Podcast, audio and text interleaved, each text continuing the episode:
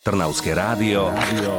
Tip na dobrú knihu. Dva týždne po teroristických útokoch na veže Svetového obchodného centra v New Yorku sa spisovateľka Asne Seyerstadt vybrala do Afganistanu, chcela spoznať život bežných Afgáncov a spísať o tom knižnú reportáž. Hlavným hrdinom knihy je Sultán Khan, knihkupec, ktorý v hlavnom meste Afganistanu viedol 20 rokov malé knihkupectvo. Jeho obchodík v centre Kábulu stál na svojom mieste, či boli pri moci komunisti alebo Taliban. Spisovateľka Asne Seyerstad núka čitateľovi zaujímavý náhľad na svet, ktorý je nám až príliš vzdialený. Zároveň nám prináša život muža, ktorý bol na jednej strane milovníkom umenia, na druhej kruto vládol vo svojej domácnosti a podobal sa na despotu.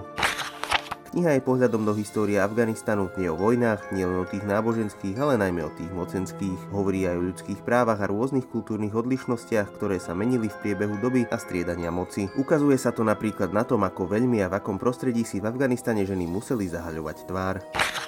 Knihkupec z Kábulu nie je ľahkým čítaním, rozhodne je však veľkým obohatením pre všetkých, ktorých zaujíma kultúra Blízkeho východu. Môže napomôcť aj k pochopeniu aktuálnej situácie v tejto krajine.